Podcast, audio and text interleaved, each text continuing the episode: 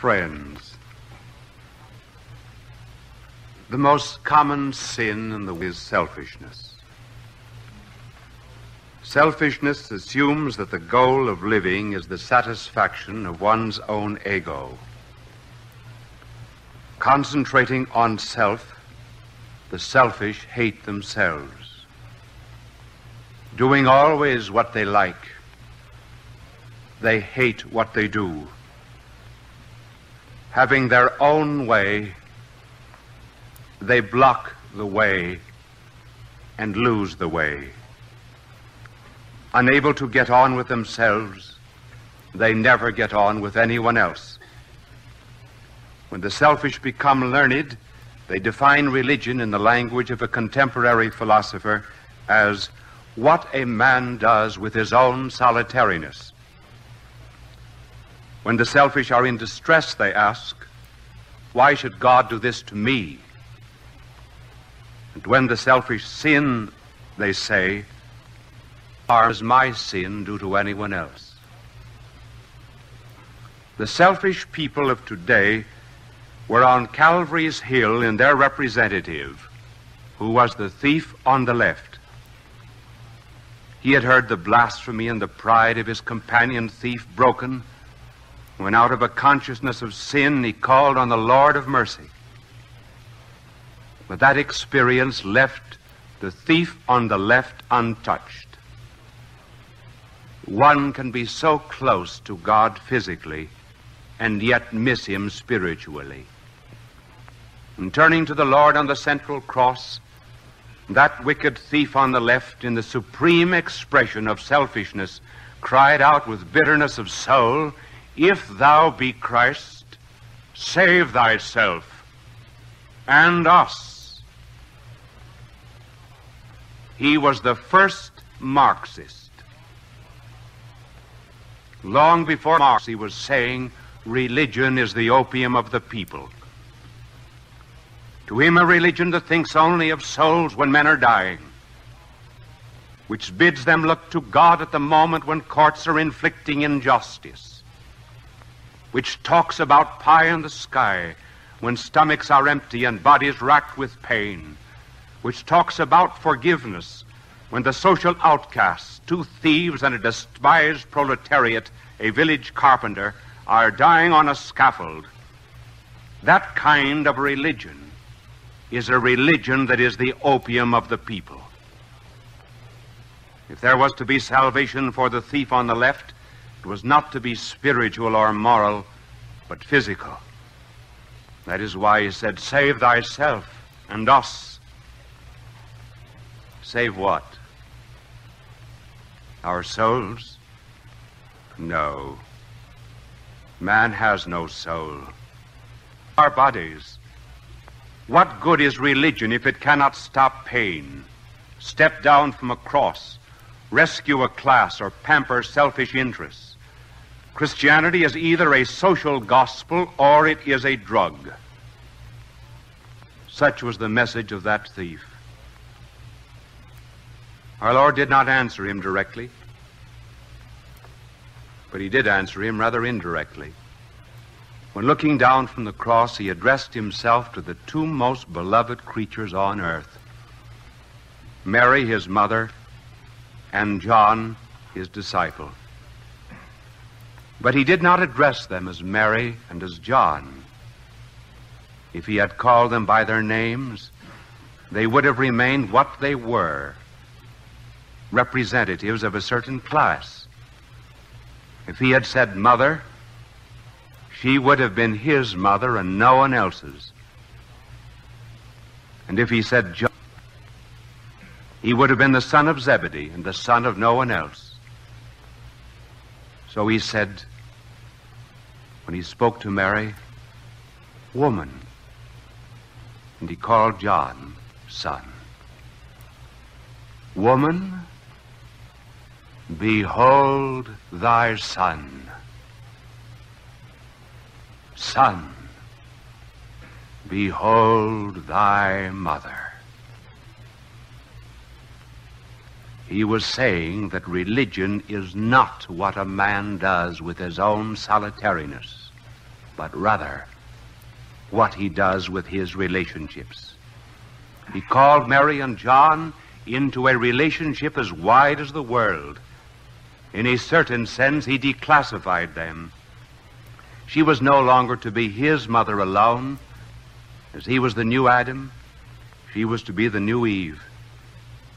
He had told her about a year before that there were other ties than those of flesh and blood, namely the spiritual bond of those who do the will of God.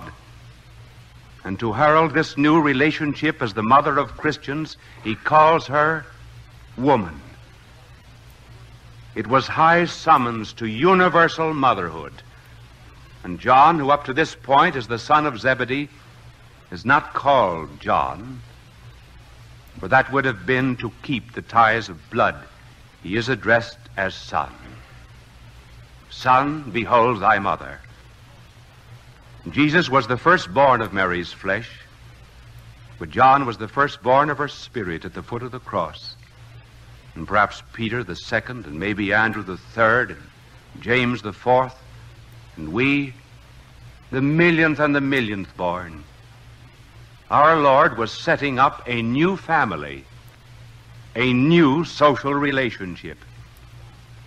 Say, John, take care of my mother.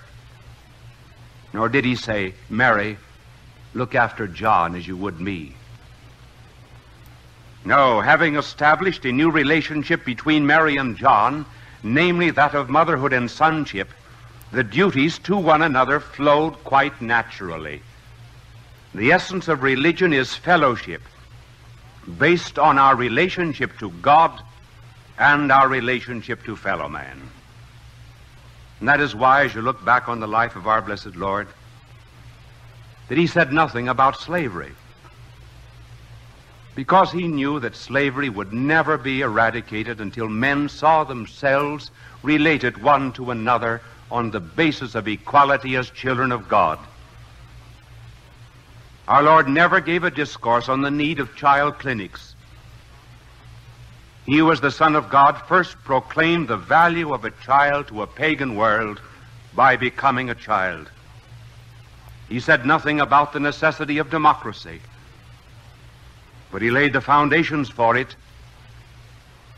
when he told Pilate, for example, what we over 1700 years later wrote in the Declaration of Independence that all rights and all liberties come from God. Our Lord never said anything about the rights of labor, but he dignified labor as a vocation by working as a carpenter. He who carpentered the universe. He said nothing about treating servants decently, but he girded himself with a towel and washed the feet of his own apostles, saying, and whomsoever will be first among you shall be the servant of all. He said nothing about the equal distribution of economic good, but he first made men brothers under the fatherhood of God, and from that distribution would follow. The equality of possessions does not make men brothers. But being brothers makes for economic equality. Communism of things will never work until we start with the communism of personal relationships. Individual selfishness cannot be corrected by class selfishness. And until we learn that lesson, we will never have a solution of our economic ills. Never, therefore, say, religion is a purely personal matter. Because you can no more have a personal religion than you can have a personal sun or personal astronomy or an individual mathematics. If your personal religion unites you to God, and my personal religion unites me to God, then there is there not a common relationship between us and a common Father? That is, we do not allow ourselves to be determined by something outside ourselves. Does each one do whatever he pleases? Call out his own selections? Take the baton from the conductor or whistle his own tune? Then why, when the subject is religion, where the conductor is God, should we insist on our own individual ideas? Or say religion is what I think about God? Rather, religion is what God wants it to be. Hence, I must seek His will, not mine. I must discover His truth, not elaborate my opinion. Nor is it true to say, the way that I conduct my life is nobody's business but my own.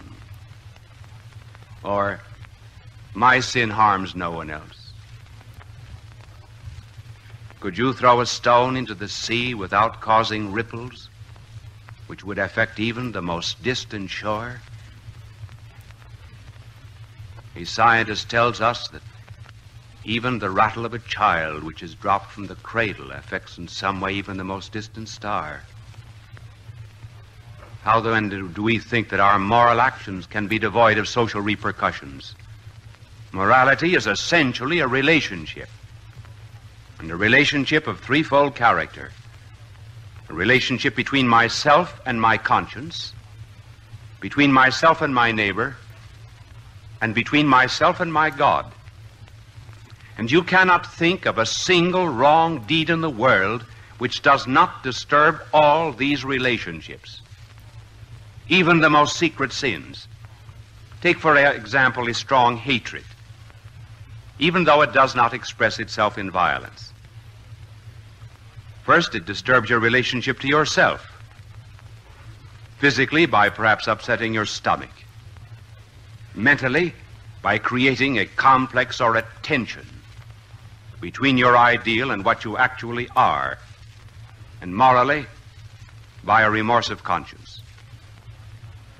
And secondly, your hatred disturbs your relationship to your neighbor by diminishing the content of love in the world. And if enough individuals did exactly what you did, we would have a war. And thirdly, it disturbs ship God. For if you are a motor made by God, which runs best on the fuel of divine love which God supplies, it follows that you upset both yourself and your happy relationship to Him by trying to run your motor on the fuel of hate. All quarrels, disagreements, wars, strifes, and dissensions begin with a false declaration of independence. Independence from God and independence from fellow man. That is, incidentally, the reason why the Jews, on the one hand, and the Christians on the other are on the wrong track when they attempt to break down intolerance by protests within their own group or class. The Jews will never, never anti Semitism. So long as they protest against intolerance only within their ranks or within their press and completely ignore the intolerance shown to Christians. And identically the same thing is true of Christians. Until they both protest out of a common relationship. Until the Jew defends the Christian and the Christian the Jew, we will never have peace. And in order to bring about this relationship and establish friends with God and with neighbor, with self, with Jew and Christian, we have published this little book, Friends. It will be out this week. Write for it. It is yours for the asking. One of the reasons, I suppose, why there's a great decline of belief in the divinity of our Lord outside of the church is because the proper understanding of the relationship existing between our Lord and his mother has been destroyed. Very few today ever think of our Blessed Mother. Would you, as a son, have much regard for anyone who said he liked you, but who refused to speak to your mother? Well, do you think our Lord can feel any differently? Particularly since he gave his mother to us on the cross?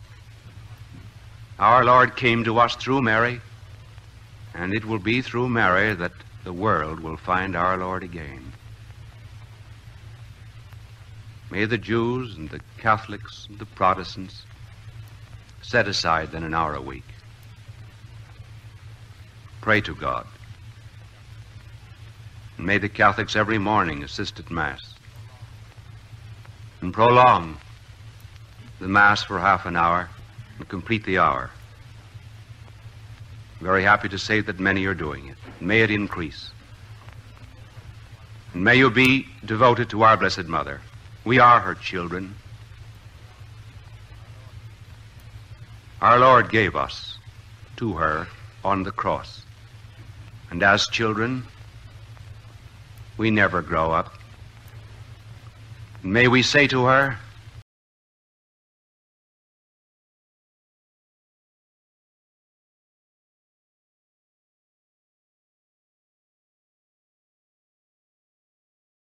language and the beautiful language of Mary Dixon Thayer. Lovely lady dressed in blue, teach me how to pray. God was just your little boy. Tell me what to say. And did you lift him up sometimes? gently on your knee. Did you show him the way mother does to me? Did you ever hold his hand at night? Did you ever try telling him stories of the world? And, oh, did he cry? Do you think he cares if I tell him things? Just, just little things that happen. And do angels' wings make a noise? Can he hear me if I speak low? Does he understand me now? Tell me, for you. Lovely lady dressed in blue, teach me how to pray. God was your little boy, and you know the way. God love you.